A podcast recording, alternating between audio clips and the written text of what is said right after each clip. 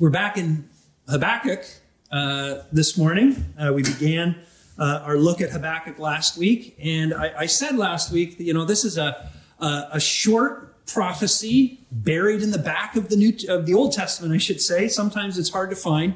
Uh, it's a short prophecy, a small prophecy that carries a very big punch. Um, Habakkuk was facing very tough times. We're facing tough times right now. He was facing incredibly tough times in his day, and he cried out to God.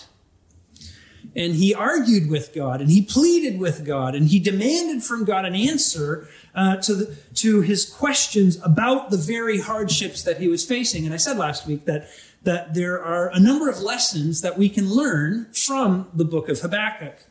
But I also said that some of those lessons would be very hard to learn.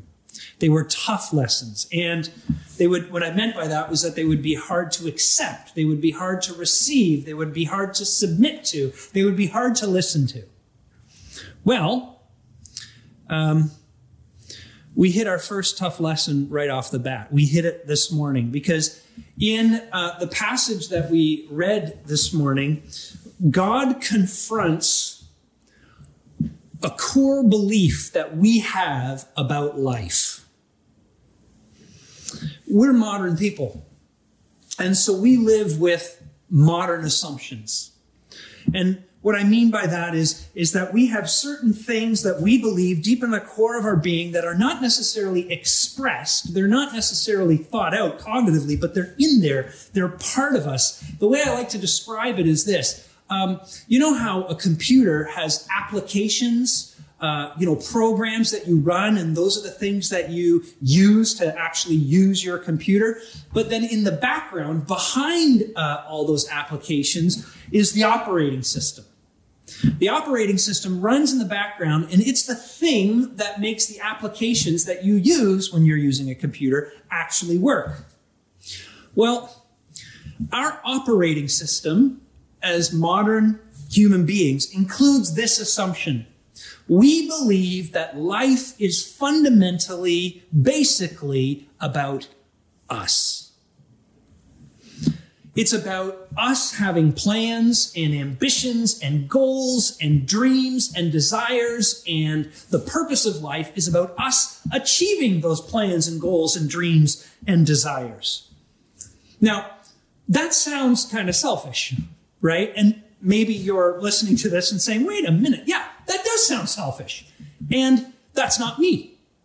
In fact, uh, I would like to say that, that I am not only thinking about me when I think about life and what life is all about, I'm thinking about my family.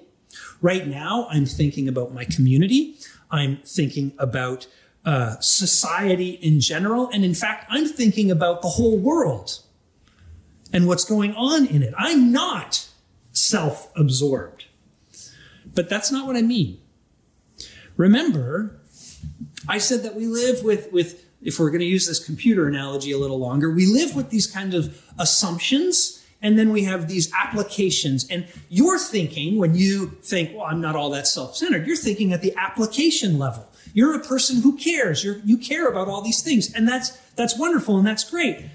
What I'm saying is that on the operating system level, we think that life is about ourselves. So, take, for example, this pandemic that we're facing and that we're in right now.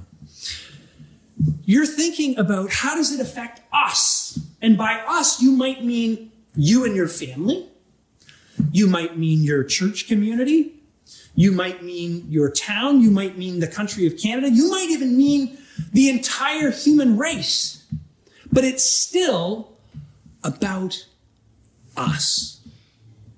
It's still about human beings. And it's, it's that assumption that God confronts in this text, in his, in his answer to Habakkuk. When Habakkuk comes to him and says, Why? Why is this happening? And how long do I have to call for help? And all this kind of stuff. In his answer, God actually confronts that assumption head on. He, he faces it head on and he says, You know what? Life is not ultimately about you, it's ultimately about me. God says that life is ultimately about Him. All of history is about Him. It's this is what I was learned, uh, what I was taught in, in elementary school, and it stuck with me. History is his story. All of reality, all that's happening in the world, from the beginning of the world till the end of the world, is, is God's theater in which he is expressing his majestic glory. And so you and I, we are part of that story. We are part of a much bigger story than just ourselves or just our families or just our culture or even just the human race. We are part of a story that is about God bringing glory to himself and spreading that glory throughout the globe. And we're called to play a part in that. You know, Habakkuk actually explains the purpose of the story in Habakkuk 2, verse 14, where he says, The earth will be filled with the knowledge of the glory of the Lord as the waters cover the sea. That's the purpose of it all. Now, if you're not a believer, and frankly, even if you are, so if you're not a Christian, and even if you are a Christian, that may sound somewhat narcissistic. Here I am telling you it's not about you, but it is all about God. Well, is God a narcissist? Is God an egomaniac? And let me just tell you, it's not narcissistic. In fact, it's, it's everything that you really want.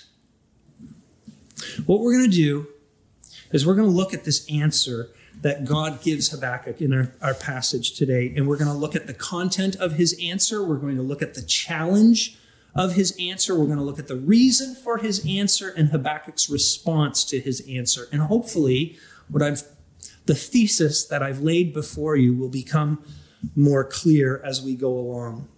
So let's look at it together. First of all, the content of God's answer. So Habakkuk sees the world all around him falling apart. There is societal degradation everywhere he looks. The entire civilization is collapsing. And he cries out. He says, God, why all this violence and why all this injustice? And God's answer is, I'm going to bring more. I'm going to bring more violence. I'm going to bring more injustice. You think it's bad now? Wait till you see what's coming. I'm going to raise up the Babylonians, he says. Look at the nations and watch and be utterly amazed. Verse 6 I am raising up the Babylonians. Now, he goes on, God goes on in verses 6 through 11 to basically describe what the Babylonians are like. I'll just give you two examples to help you uh, picture what they're like. The Babylonians were such a ruthless nation that whenever they conquered another nation and they captured the leadership of that nation, usually the king and their family, what they would do is, is they would force the king to watch them slaughter their entire family before they gouged out their eyes and carried them off to captivity also that the last thing that king saw was the death of their family. And when they did carry people off to captivity, the way they did it was, was they took a hook and they put a hook in the, in every person's mouth, piercing their cheek, and then tied it to a rope or a chain or something and pulled them along that way as they brought them back into Babylon. These were bad people. They were ruthless. They were lawless. They were heartless. They were callous. They were cruel. They were brutal. They were savage. They were vicious. And notice that God said, I am raising them up. I am raising them up. Look, this is not a fluke. This is not a coincidence. This is not just bad timing uh, in world history no, no, no. God is saying, I'm doing this. In other words, God says, I am sovereign, okay? I am almighty. I am God over all nations. I'm not just the God of Israel. I am the God of every nation. I include, I am the God of, of even the rebellious nations that won't acknowledge my lordship because I am the sovereign, almighty God who reigns over the entire universe. And therefore, this this raising up of the Babylonians, them coming in and sweeping through Judah and crushing and capturing you, this is planned. This is planned. That's the content of the answer. But there's a challenge within that content. See, God says to Habakkuk, you won't, won't understand, it's, it's, it's a little bit comical. In verse 5, it says, Look at the nations and watch and be utterly amazed, for I am going to do something in your days that you would not believe, even if you were told. God says, You're not going to believe what I'm going to tell you. You're not going to get it. And Habakkuk, and then God tells Habakkuk. And then Habakkuk says, I don't get it. and God says, See, I told you so. Here, here's the challenge. It was Habakkuk's challenge, and it's your challenge and my challenge right here, right now. Are you ready for the God of Habakkuk? Are you ready for this God?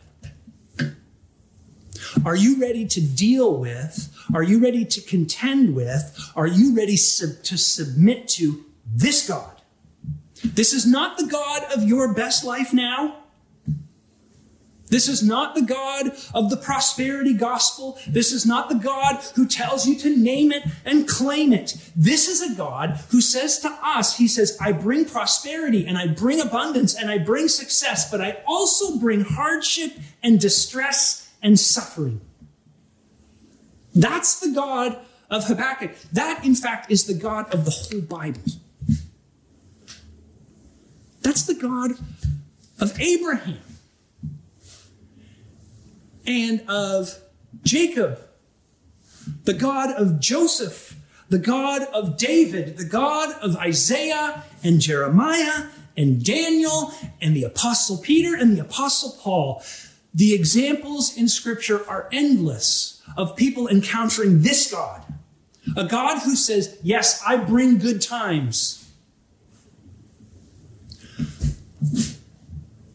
But I also do bring bad times. This is the God of Habakkuk. This is the God of Job, who said, The Lord gives and the Lord takes away. But blessed be the name of the Lord. Are you okay with that? Are you, are you ready for that God? In other words, let me put it a different way. Are you okay with a God that you don't understand? That's the challenge. I don't mean that God is arbitrary, that he is capricious, that he is erratic, that he is not trustworthy. That's that's not it at all. In fact, we're going to see that that's not it at all. What I mean is, are you prepared to, to, to engage with a God who is mysterious, who is inscrutable? A God that you don't get, a God that doesn't line up for you, a God that doesn't make sense to you sometimes. You see, listen, I said at the very beginning, we're modern people. Well, when did the modernism start? Well, it, it kind of got its roots in the Enlightenment.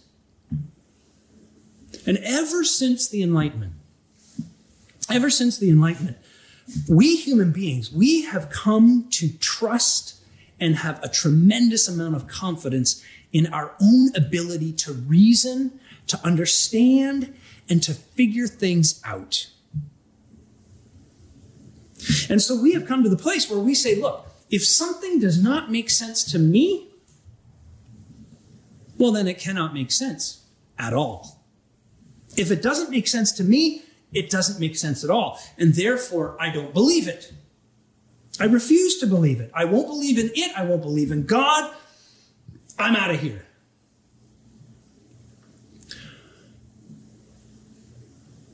Frankly, that's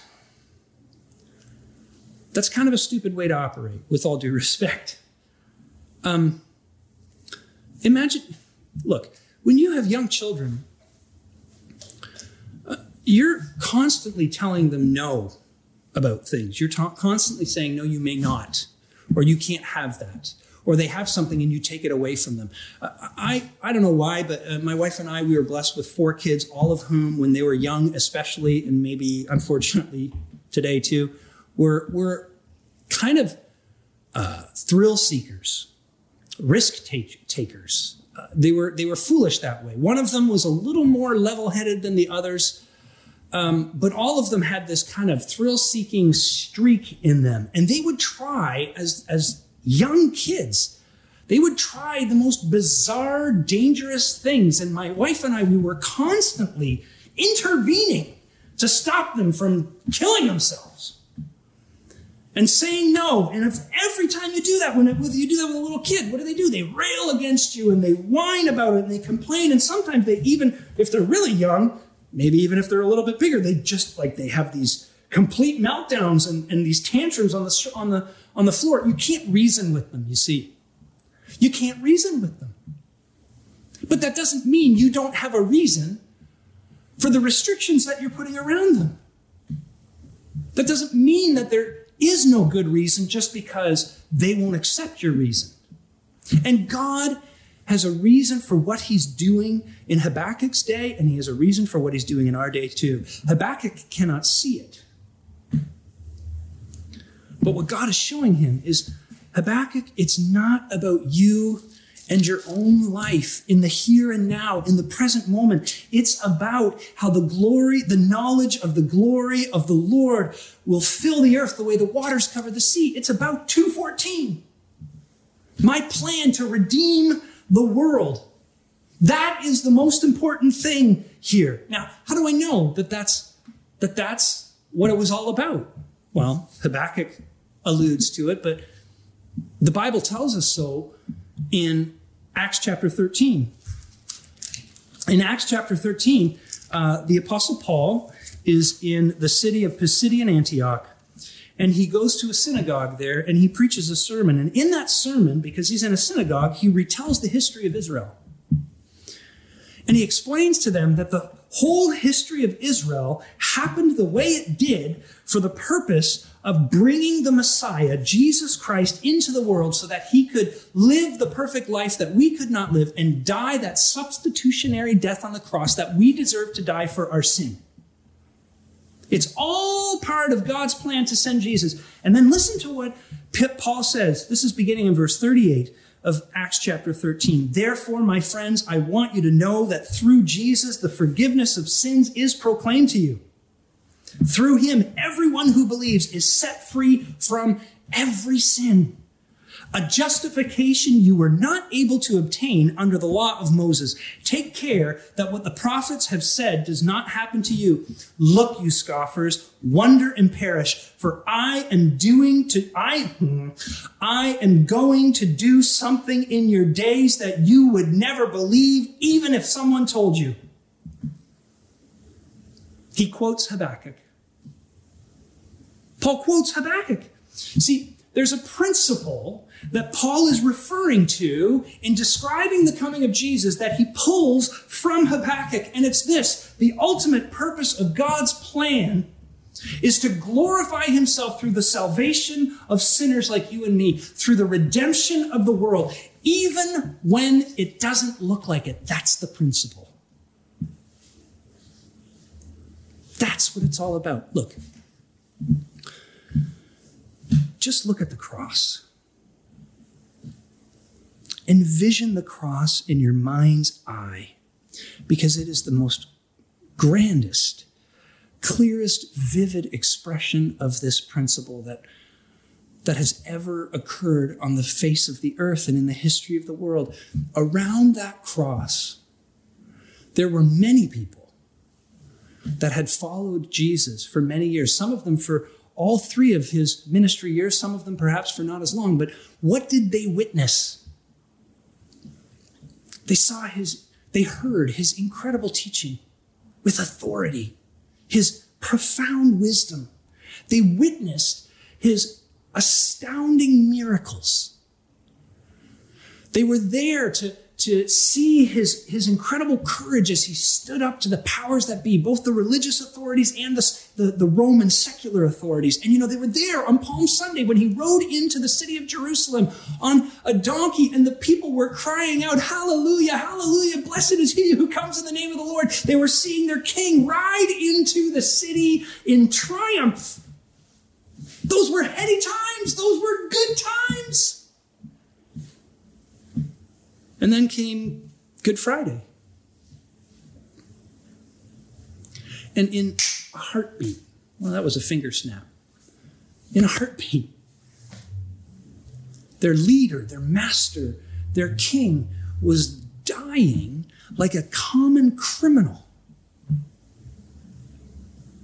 Terrible injustice and violence was being meted out and poured out on their Lord. And, and, what did they think as they witnessed this? What good could possibly come from this? Their dream of a restored Israel back to the glory days of David and maybe even greater, it was over in a moment, in a flash, gone. But it's not about them. It wasn't about them and their hopes and their dreams and their desires. It was about God. You know, when I was in seminary, I remember one of my professors walking through the history of Israel and explaining as he walked through the history of Israel how God used these historical events to accomplish his plan. And, and when he got to Habakkuk and, and the exile and then uh, the, all the way up to the New Testament, that period of time, he said something incredible. He said, you know, if, if the Jews were not captured by the Babylonians and taken off into exile, as was prophesied here in the book of Habakkuk, if that didn't happen, the gospel may not have spread at all. Because that captivity led to what's called the diaspora, which was, was Jews being scattered all throughout the known world at the time. And wherever they went, what did they do? They established synagogues. And of course, then after the Babylonians, the Greeks came along and they captured or they uh, conquered the Babylonians, and now they ruled over everything. And what did they do? They they began the first events of globalization, I guess, because they introduced a common language, Koine Greek, that was spoken throughout their empire. And then after them, the Romans came. And the Romans established what was called the Pax Romana, the peace of Rome, which made the entire empire far more safe a place to be than it had ever been, the, the, ever been before. And they established a, a very sophisticated road system for travel so that they made travel much, much easier to get around. And all of those things were done through violence, through nation conquering nation. Terrible violence, yes. But then, then the apostles came, preaching this gospel of Jesus Christ. And they could do it relatively safely as they traveled from city to city. And where did they go? Well, they went to synagogues first and foremost. And they got a hearing from from Jews, but particularly from God-fearers. These were pagan Greeks who had come to know the God of the Old Testament through the Jews, who were ripe for this message of salvation by grace through faith alone. It's incredible. And as, as Christianity spread, the very violence that Habakkuk complained about diminished all over the world.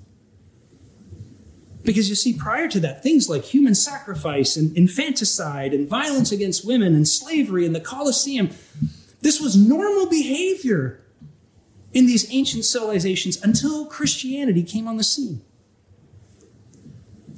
Now, Habakkuk could never have known that. He could never have seen that. And we can't know and we can't see how God is using our current crisis to advance the cause of His glory extending to the ends of the earth either, but that doesn't mean it's not happening. Last thing, what do we do? What do we do? We can't know it, so what do we do? Well, there's a couple things we can do. And in chapter 2, verse 1, it says, I will stand at my watch and station myself on the ramparts. I will look to see what he will say to me and what answer I am to give to this complaint. The first thing Habakkuk does is, is he waits, okay? And what I mean by that is, is he doesn't leave. He doesn't leave his post. He stations himself on the ramparts. It's like a watchman on, on, on, uh, on the wall of the city, and he's looking for signs of the weather changing or enemy attacks or whatever. He's, he's on the lookout, but he has to be there. He can't abandon his post.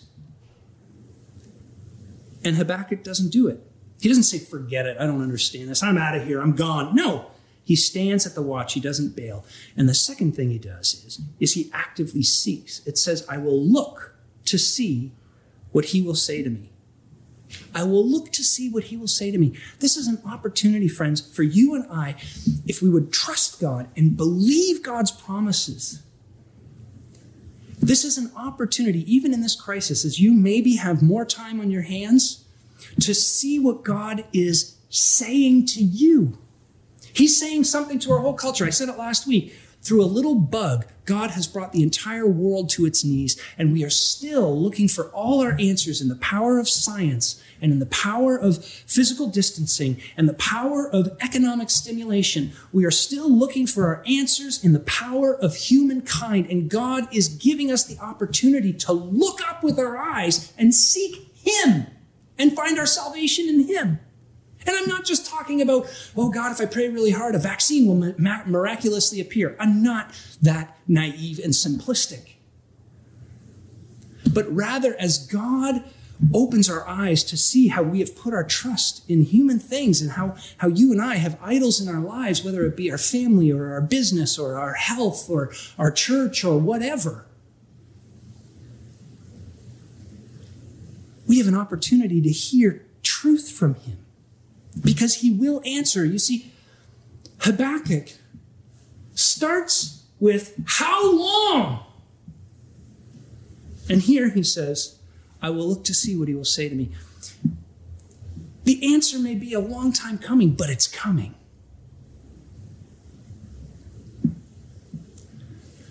Um, you know, I love Lord of the Rings, and uh, one wonderful passage in Lord of the Rings. It's in the first book, in the Fellowship of the Ring. The, the group has found themselves in the mines of Moria. So they've had to go into a mountain and into these mines to uh, as part of their journey, and they get lost, and they do not know where they are, and they're not sure how they're going to get out of there, and there's a lot of anxiety, uh, and they're not sure what to do. And at one point, Frodo is sitting with Gandalf, and and Frodo says to Gandalf, he says I wish it need not have happened in my time. I wish it need not have happened in my time. And what he was talking about was Bilbo finding the ring and stealing it from Gollum and then giving it to him. And now they're on this journey to, to try to destroy the ring in uh, the mountain, in, uh, in Mount Doom. And he says, I wish it need not have happened in my time. And maybe you're feeling that way. I felt that before. I felt that about this. Like, I wish this crisis didn't happen in my time. And Gandalf says something really wise. He says, So do I. And so do all who live to see such times. But that is not for them to decide. All we have to decide is what to do with the time given to us. Now, that's not a resignation to fate. Rather, it's a resolution to play the part in the story. Our part, which is to give praise to God even in the midst of crisis. The story of God extending His glory to the ends of the earth. And you know what? I said at the beginning, deep down, we want this. Let me close with this. It's, it's, it's a bit of an add on, I guess, but it's important. For us to see God's glory, to see God's glory fill the earth, it is the very thing our hearts most desperately want. Because you see, for us to see God's glory means for us to see God for who he really is. ask yourself this question What's the most loving thing anyone could give me? Wouldn't it be the very best thing that you could enjoy forever? The very best thing that you could enjoy forever. Well, what's the most loving thing that God could ever give you? Best thing that I could enjoy, for, enjoy forever. Well, friends, you know what that is? That's Himself. That's Himself. He is the best thing that we could enjoy forever. And that's what his plan to glorify himself is all about for us to be caught up in the glory of God, his superfluous, no, not superfluous, that's the wrong word, superlative beauty and love and grace. We're to magnify that and, and not magnify that like a microscope, but to magnify that like a telescope. You know, a, mag- a microscope, what it does, it makes small things bigger. But what a telescope does is, is it brings great things nearer. You look at the stars in the sky in the, in the middle of the night and you say, wow, they're awfully beautiful, but like they, they're little pinpricks in the sky. And they engender a certain amount of awe and wonder. But if you look at the stars through the Hubble telescope, you see the sheer majesty of them, and you are lost in the beauty of it. That's God's plan. You want to find full fulfillment and satisfaction, that's where you'll find it. That's where you'll find it. So let's get out of ourselves. Let's get out of our own little story and see our place in God's grand story. And let's remember the cross and the empty tomb that proves that He is absolutely accomplishing that plan. That is guaranteed. So may we not lose faith and lose hope in the midst of a crisis like this pandemic. For our light and momentary afflictions are achieving for us a glory that far outweighs them all. Thanks be to God. Amen. Let's pray. Heavenly Father, thanks be to you. Thank you that even when we face bad times like we do right now, they are not uh, incidental times. They are, they are times in which you are at work accomplishing your purposes in this world. And we can find confidence and hope in that. Oh Lord, may we be excited about playing our part in your story, even if our part means that we will face trials and tribulations and suffering. We do not rejoice for them, but we will rejoice in them. because you are bringing us into your glory. And that is the most beautiful thing of all. In Jesus' name, amen.